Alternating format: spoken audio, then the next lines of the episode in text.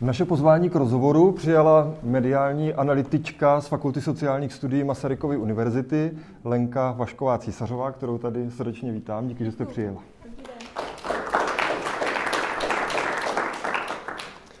Eh, vy se zabýváte profesně lokálními médii. My jsme se tady dneska sešli u příležitosti výročí našich novin, ohlasy dění na Boskovicku.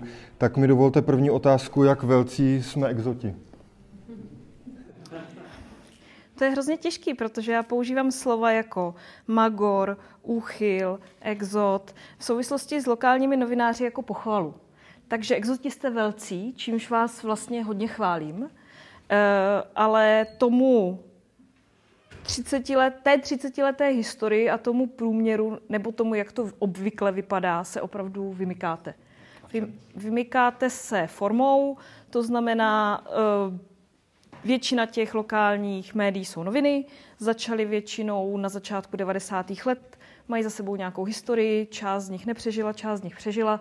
Vy jste navázali na nějakou tradici, ale přišli jste s nějakou inovací, což je takové slovo, které nepoužívám v souvislosti s tou lokální novinařinou příliš často. Tam spíš používám slova jako tradice a No, vymyslela bych ještě synonyma, která nejsou úplně lichotivá, takže nebudu používat. No prostě tradice a vy nejste úplně tradiční, i když na tu tradici se snažíte uh, navázat, což vám přináší v mých očích body navíc, nicméně to vaše postavení to v tom místě z mého chápání i trošku komplikuje.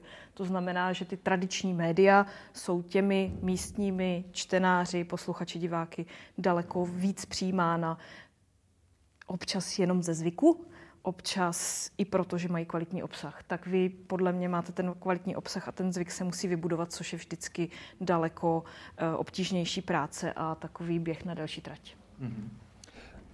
Můžete nějak úplně obecně říct, jaký je stav lokální žurnalistiky v České republice? Já vím, že je to taková hodně obecná otázka. Asi, asi nejsem první, kdo ji klade. Ne, já mám za sebou teď ten rozhovor pro ten rozhlas, kde ze mě udělali člověka, který pohřbil lokální média. Já tomu se bráním.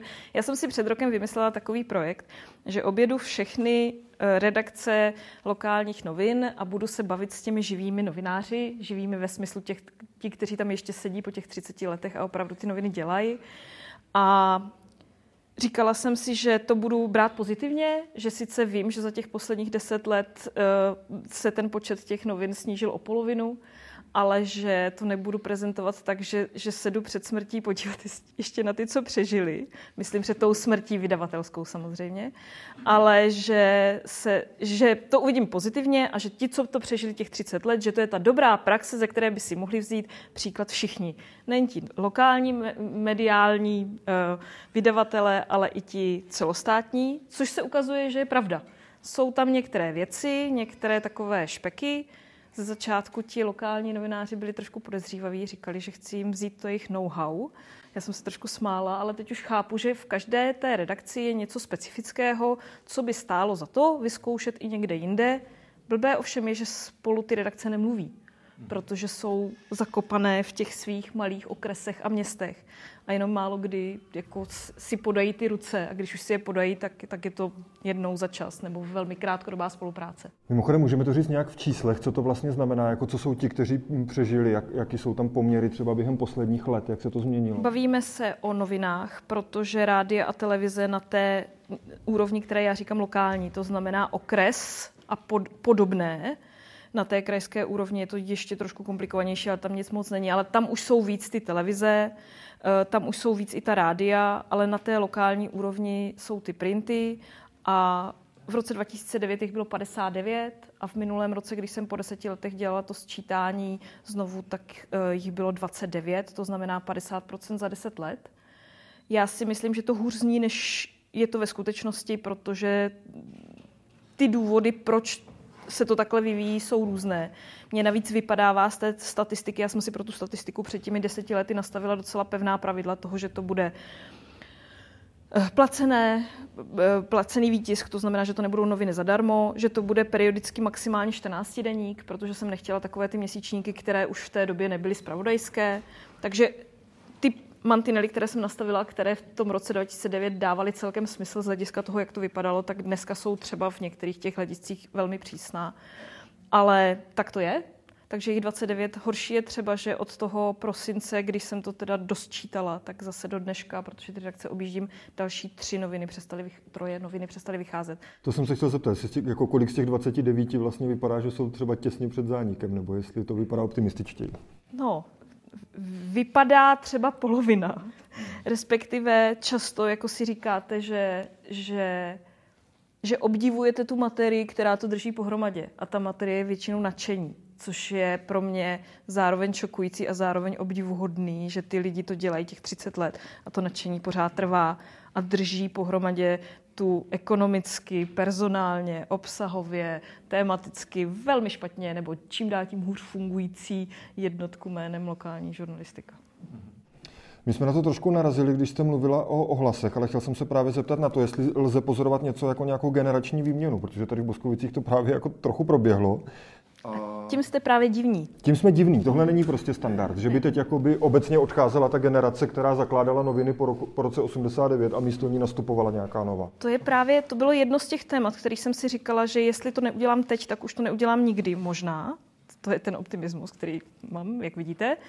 A, a to, že opravdu ta generace těch, kteří si zakládali ty noviny v těch 90. letech, se teď dostala někam k 60 letům jsou z toho většinou dost unavení fyzicky i psychicky, protože to dělají posledních 30 let, většinou sami třeba.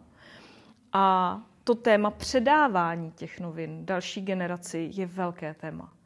Část těch lidí nemá nikoho, kdo, kdo by to po nich převzal, ať už v rodině nebo v té redakci, nesedí nikdo jiný část těch lidí o tom ani není schopna uvažovat, protože je tak zžitá s tím médiem, že si to nedovede představit.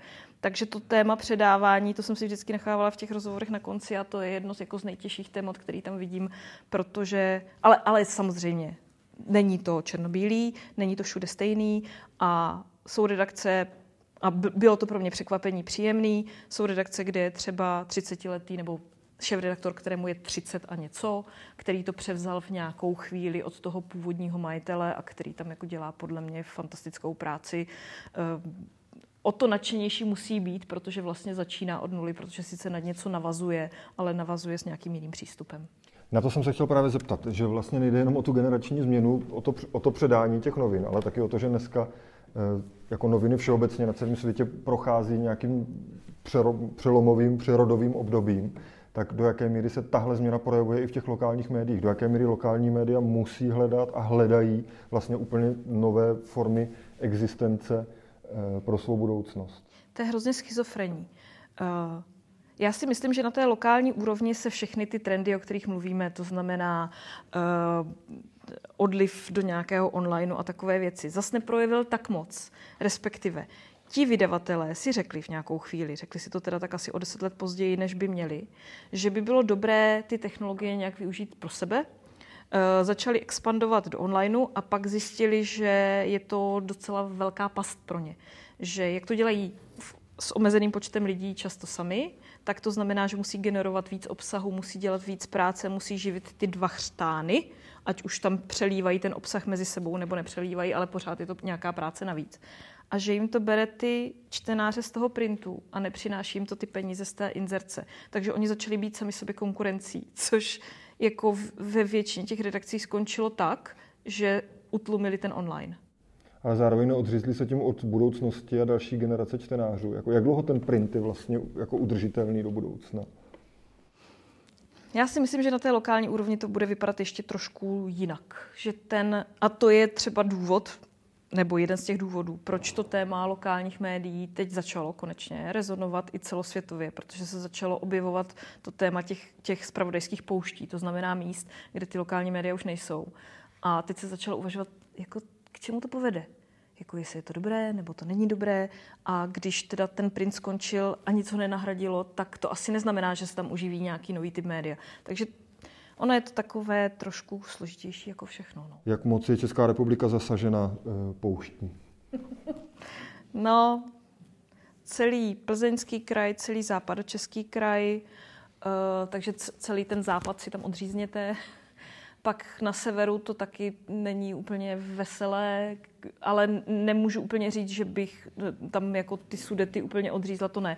E, jako západ, sever, úplně prázdno. je fakt, že já v té své mapě, kde jsou ta bílá místa, já mezi ně nepočítám radniční zpravodaje, což je velký téma, jak jsem zjistila po těch mailech, co mi teď chodí poslední dobou. A, uh, se Jo, a počítám tam jenom teda ty, jak jsem řekla, pevně nastavený mantinelama, ty lokální noviny a tam prostě ten odliv toho, kde vidíte, jak vám, jak vám z té barvy to mizí do toho bílého, je za těch deset let velký. To je podle mě větší problém než ten počet. Je to, že ten počet znamenal to, že existují dneska okresy, města, oblasti, kraje, kde vůbec nic není. Má to nějakou logiku, eh, jako ty místa, odkud se to ztrácí, nebo se to prostě ztrácí nahodile podle toho, jak která redakce tam, kde fungovala, kdo zrovna v kolika letech se rozhodl to zabalit a podobně? Má to několik logik. Ta jedna velká logika je vstup Vltava Labe Press, dneska Vltava Labe Media na český a moravský trh, což jsou dvě, dva odlišné kroky. Ti původně Němci, kteří tady tu síť vlastnili, to jsou ty deníky modré, které znáte, tak uh, vstoupili napřed do Čech, tam skoupili právě ten západ, jich a, a vlastně přesně ty hranice, ty hraniční ostrovy, eh, ostrovy okresy eh, s Německem.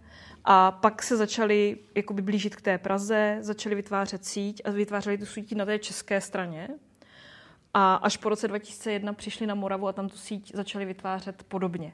Takže eh, v těch v, to, v té české části vidím, že už v těch 90. letech se ta konkurence, oni tu konkurenci buď nakoupili, nebo já nechci říct zničili, protože to není relevantní slovo, ale prostě t- tou konkurencí při, m, přivedli někoho jiného k nějakému konci nebo krachu. Takže tam už to v tom roce 2000 ta síť byla pevná a ty okresy podle toho vypadaly. Proto ten západ nemá vůbec žádnou konkurenci, protože tady tím řetězením toho vlastnictví prostě ta konkurence zmizela.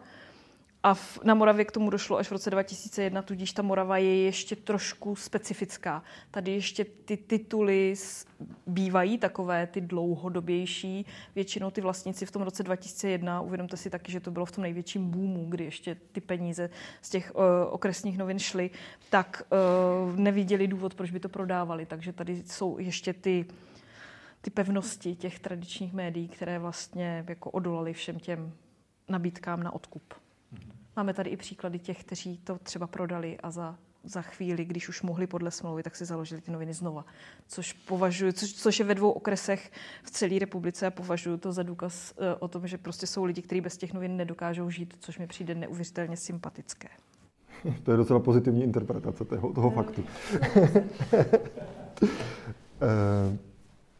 Eh, mám další takovou asi dost obecnou otázku, ale přesto myslím, že asi pro nás, pro všechny dobré na ní Eh, odpovědět, nebo teda pro nás se na ní zeptat. V čem jsou ta lokální média vlastně důležitá? Hmm. Bych řekla, že od toho by mohl každý začít, když o tom přemýšlí.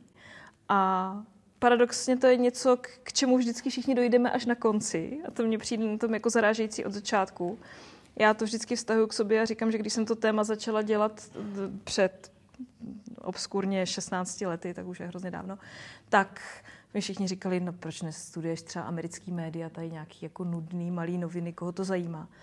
A vlastně ta moje odpověď toho, že čím blíž nám ty noviny jsou, tak tím můžeme předpokládat, že na nás mají větší vliv. Můžeme předpokládat, říkám proto, že tady existují nějaké série výzkumů, které právě začaly někdy v 60. 70. letech v Americe, kdy někoho napadlo, že vlastně ta lokální novinařina není ta banálnější, ale paradoxně ta důležitější. No, takže ty výzkumy přinesly nějaká data o tom, že když ty noviny tam jsou, tak za prvé máte nějaké profesionálně zpracované informace. O tom slově profesionálně se můžeme klidně pobavit do budoucna. Jo? Eh, máte třeba těch informačních zdrojů víc, to znamená, můžete se obrátit na víc informačních zdrojů. Čím víc informačních zdrojů, tím plastičtější obrázek si z toho, jako ten obyvatel toho místa, můžete udělat když si ten plastický, nebo čím plastičtější je ten obrázek, který si vytvoříte, tím zodpovědněji, nemám žádné jiné lepší slovo, můžete v té lokalitě fungovat. To znamená, tím víc víte o tom, co se tam děje, tím víc víte, jestli ti politici, kteří tam fungují, dělají to, jak mají a, a jak byste si tak představovali. Máte prostě pocit, že za prvé ty místní odpovědné činitele někdo sleduje za vás, sleduje ve smyslu jako vztahuje k nějaké odpovědnosti v určitý společnosti. A za druhý, což je taky docela důležitý téma, v té Americe se tomu říká, že máte pocit, že máte hlas jako ten běžný občan. To znamená, že je vás slyšet, že ty vaše problémy někdo reflektuje, že, že ty vaše malinký problémy z toho vašeho rybníčku se samozřejmě nedostanou do toho celostátního média, a pokud ano, tak ne příliš často, ale ty místní média žijou přesně z těchto komunálních problémů. Že jo? Dalo by se pak říct, že vlastně obecně stoupá důvěra lidí jako v ten systém jako takový, vlastně důvěra lidí v demokracii? Hmm i důvěra v média je prý na té lokální úrovni daleko vyšší než na té celostátní, protože ty lidi si na vás můžou šáhnout. Že? A když jim uděláte něco zlýho, tak si na vás taky můžou šáhnout. Což teda jako většinou bývá pro ty místní novináře zdrojem stresu, ale, ale pro, ty, pro ty čtenáře je to zdrojem nějaký jistoty, že když toho člověka znají a v, jako ví, že má nějakou jako integritu, tak, tak ta důvěra je tam daleko silnější jsou data, které říkají, že když ty média zmizí, tak se změní volební účast. Když se změní volební účast, respektive klesne, tak samozřejmě, že to má nějaký vliv na ten mikrokosmos té lokality. A když to má takovejhle vliv, který možná můžeme považovat za banální, no ale to je nějaký řetězení, jo? to je to, to jako ty motýlí křídla, který pak v konečném důsledku můžou znamenat to, že to v té lokalitě komunikačně, eh, demokraticky, politicky, lidsky přestane fungovat. Zmínila jste tu profesionalitu. Eh, to je vlastně důležitá věc, že my se tady bavíme tak trochu o tom, jestli ty média vůbec existují, ale měli bychom se taky bavit o tom, jakou mají kvalitu. Je ten eh, rozdíl v kvalitě nějak markantní a je, jako, je, je velký oproti třeba té celostátní novinařině, nebo s čím se setkáváte? to je hrozně těžký. Jo. Já jsem vlastně překvapená, že když se s těmi novináři bavím o nějakých jako standardech té práce, tak oni samozřejmě mají stejné standardy práce, jako by jsme si tak jako všichni shodli na tom, jak má novinář fungovat. Ale v té lokalitě se to projevuje trošku specificky. Jakože si na celostátní úrovni dost nedovedeme představit, že by ten celostátní novinář byl členem nějaký politické strany nebo byl politicky činný na té celostátní úrovni. Ale v těch, v těch okresech tomu tak dochází často.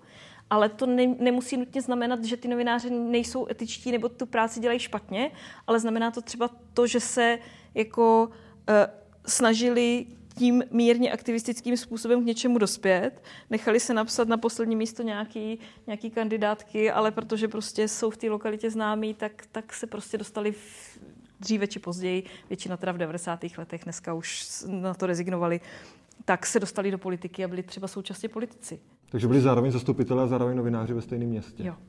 To je pro mě třeba profesně naprosto nepředstavitelný, ale dokážu si představit, že v těch 90. letech to dávalo nějaký smysl. A ještě to nemuselo nutně znamenat, že, ten obs- že v tom obra- obsahu by se od- odrážela nějaká nekvalita. Ale jsou samozřejmě věci, které způsobují tu nekvalitu podle mě daleko silnější a to jsou finanční věci. Jo, když ty lidi nemáte, tak kopírujete tiskové zprávy. Ale to paradoxně podle mě daleko víc hrozí v těch řetězcových médiích, než tady v těch jako malých protože ty nadšenci za prvé, to je ta jejich profesní čest, to jako nebudou kopírovat ty tiskové zprávy, ty radnice. No kopírovat tiskové zprávy s nadšením je asi těžké. No tak zase máte rychle odpracováno, tak jako to je právě ono, že, že uh, ty lokální novináři jsou často ty, ty majitele. To, to mně přijde legrační, že uh, jako na té celosvětové úrovni se začalo teď nově mluvit o tom, že ty novináři jsou vlastně současně podnikatele často. Nevím, reportér, měsíčník, jo, bývalý šéf-redaktor Mladý fronty dnes si založil časopis, takže je teď vlastně podnikatel, lomítko, novinář. Což i v tom celosvětovém biznisu, tím, jak se prostě proměňoval vlastnictví, jak politici vlastní média, tak tomu dochází a teď všichni to začali říkat, jako to je hrozná novinka. Ne, to není novinka. Od 90. let to takhle funguje na té lokální úrovni. A ty lidi bojují přesně tady s těma věcma, že oni jsou vlastníci a jsou současně ti novináři. A tam, kde se to stýká, tak tam je taková šedá zóna, která jim způsobuje různý dilemata, který třeba ty zaměstnaní novináři vůbec nemusí řešit. A to jsou ty věci, které si musíme uvědomovat, když jako je chceme kritizovat, protože to jako není tak jednoduchý. Narazili jsme už na radniční média, která taky existují ve městech, u nás taky. Plní podle vás svou roli dobře, anebo jak by měla vypadat, pokud vůbec by měla existovat? Já jsem si ušila tím rozhovorem strašný, byť mi teď chodí desítky úžasných ma- mailů, ve kterých první věta je já s vámi nesouhlasím, což je výborný a pak následuje dalších 50 řádků a mě to hrozně baví. A já těm lidem odpovídám a oni mi zpátky odpovídají s překvapením, že jsem jim odpověděla, jo. Což považuji za, za jako pro sebe indikátor něčeho, co, co úplně nechci vidět a co mě děsí jako mě, mě píšou ti redaktoři a šéf-redaktoři těch radničních médií, protože já jsem řekla, že ty radniční média by prostě si neměli hrát na novinařinu. Respektive já jsem to tak neřekla, je tam ten mezititulek, tak už, už to budu mít navždycky napsaný na čele, ale já si to fakt myslím. Neměli by si hrát na novinařinu. Novinařina je něco prostě jiného. Novinařina má nějaký profesní standardy a když to médium vlastní město, tak ty profesní standardy nemůže ani potkat na to, aby se jich dotklo. Tečka. Jo? Takže to v praxi znamená, že třeba když jako naše, e, náš radniční zpravodaj otiskne rozhovor s primářem městské nemocnice, tak vlastně ani to by neměli dělat. Jako zapomenu na to, že je to zároveň zastupitel. Já vždycky píšu... No a to je ono, jo. To je jako když všechno zapomenete a nic s tím lidé, jako já se tohle snažím uh, na to koukat z pohledu těch čtenářů. A když těm čtenářům nic neřeknete, Oni si to jako nevygooglujou, proč by to dělali. Oni, ty, ty radnější zpravodaje jsou nebezpeční v, v úvozovkách v tom, že je to něco zadarmo, co chodí do schránky. To podporuje lidskou lenost, což je jedna, což si budeme povídat, že? jedna z nejsilnějších prostě motivací člověka je lenost, což je paradoxní, že motivace je lenost. Ale je to tak. Takže oni dostanou něco do ruky, nemusí proto vůbec nic udělat, ale musí mít tu druhou půlku té informace že tu informaci jim někdo dává za jejich peníze, ale dává jim to někdo, kdo má nějaký cíl. Cíl lokálních politiků, kteří jsou ve vedení města a na tom není vůbec nic špatného. Je v tom vedení města se udržet. Co jiného by mělo být jejich cílem pro Boha? tak přece nebudou o sobě nechat psát špatné věci. To je teď používám jenom selskou logiku, teď jako se nesnažím nikoho kritizovat. Tak ve chvíli, kdy chcete pokračovat v nějakým trendu, tak se snažíte, aby ten trend měl umetenou cestičku. Ale to není novinařina. To je právě to, kde se to jako nesetkává s těma standardama. Ty standardy, ty novinaři jsou přesně opačně. Ty mají reflektovat kriticky, dívat se, ptát se, eh, hlídat. A takhle to prostě v těch radničních zpravodajích ze samé podstaty nemůže fungovat. Takže ve chvíli, kdy se ty radniční zpravodaje začnou vůči těm lidem chovat jako novinařina, tak je to nefér hra. Kdyby říkali a priori, my jsme radniční zpravodaj, my tady máme nějaký úkoly, já tomu říkám politický PR a myslím si, že to je jako ten lepší název než, ta, než ty radniční noviny. To je ten náš úkol, my vám tady s tím úkolem zprostředkováváme nějaké informace a ty lidi by přes tady to síto přijímali ty informace, pak by z mého pohledu bylo všechno v pořádku. Ale takhle to nefunguje. Má to nějaké řešení, eh, myslím jiné, než to, že to úplně přestanou dělat? Dá, dá se prostě najít nějaký funkční model něčeho, jako jsou veřejnoprávní média na té lokální úrovni? Já myslím, že první krok k funkčnímu modelu je, aby jsme se o tom začali bavit. A to, že mi ty lidi z těch zpravodajů píšou ty maily a v tom prv, a je v nich překvapení, že jsem jim odpověděla. A já jim odpovídám, že to je super, že se mnou nesouhlasíte, tak pojďme se o tom bavit. Pojďme si říkat, v čem vy vidíte a, a vedem úžasné debaty o tom, že prostě ve velkém městě, jasně, tam to nedává smysl, aby, aby zpravodaj konkuroval velkým médiím, ale my jsme prostě obec o tisících obyvatelích, tak co tady máme dělat? My tady žádný jiný zdroj informací nemáme. A to je ta debata, jo? Ta by měla probíhat veřejně. Tady bychom se měli bavit, jak lidi získají informace. Je úřední deska dostatečná? Jsou zá, zá, zápisy z zastupitelstva, usnesení dostatečný informační zdroj? Chodí někdo na zastupitelstvo, jak nám ta komunikace na té lokální úrovni funguje. A tam už jsou ty kroky v tom, aby jsme se bavili. Hm, jo, když to bude vydávat město, tak to bude mít nějaký háčky. Když se o tom nebudeme bavit, a naopak se budeme tvářit jako my jsme noviny, my nejsme žádný zpravodaj radnice, tak to je špatně, protože vlastně jako zakrýváme tu skutečnost. A zároveň to nejsou vlastně jenom ty radniční zpravodaje, ale bavíme se taky o webech, bavíme se o profilech měst na sociálních sítích a podobně. Dá se vůbec jít jako takhle daleko, televizích. Hmm. To všechno asi funguje na podobném modelu. Jo. Eh, na závěr si dovolím takovou otázku. Eh, vy už jste to částečně zmínila. Eh, že když jste začala se tady tím tématem zabývat, tak, eh, tak vůči tomu panovala taková nedůvěra třeba v tom prostředí okolo vás. Já jsem si vzpomněl na to, jak kdysi profesorka Stehlíková na Filozofické fakultě zahajovala svůj cyklus přednášek o antickém divadle tím, že je největší odbornice na antické divadlo v České republice a dodávala k tomu, ona je, ona je poměrně snadné být největší odbornice, když se tím nikdo jiný nezabývá. Takže vy jste největší odbornice na lokální žurnalistiku v České republice. Mm, no, děkuju. Ale já ty tituly moc nemusím a zvlášť něco, co začíná jako nej, tak asi ne. No tak jsem jediná, tak... Na to se vlastně trochu ptám, jestli, jako, jestli už se to třeba zlepšilo, jestli to téma té lokální žurnalistiky už trochu někoho zajímá v té akademické nebo i vlastně i obecně v té, v té jako profesionální velké novinářské obci, anebo jestli je to pořád No, no díky bohu to někoho začalo zajímat na té mezinárodní úrovni. Jo. Já jsem teď zažila velmi vtipnou historku, kdy jsme byli na nějaký konferenci v Británii a tam jako britský tým, který na to dostal evropský grant, prezentoval vznik své mapy právě toho, jak, jak se vytváří ty spravodajské pouště těch, mezi těma lokálníma médiema. A já, to je výborná mapa, já mám takovou z roku 2009. A mě, cože?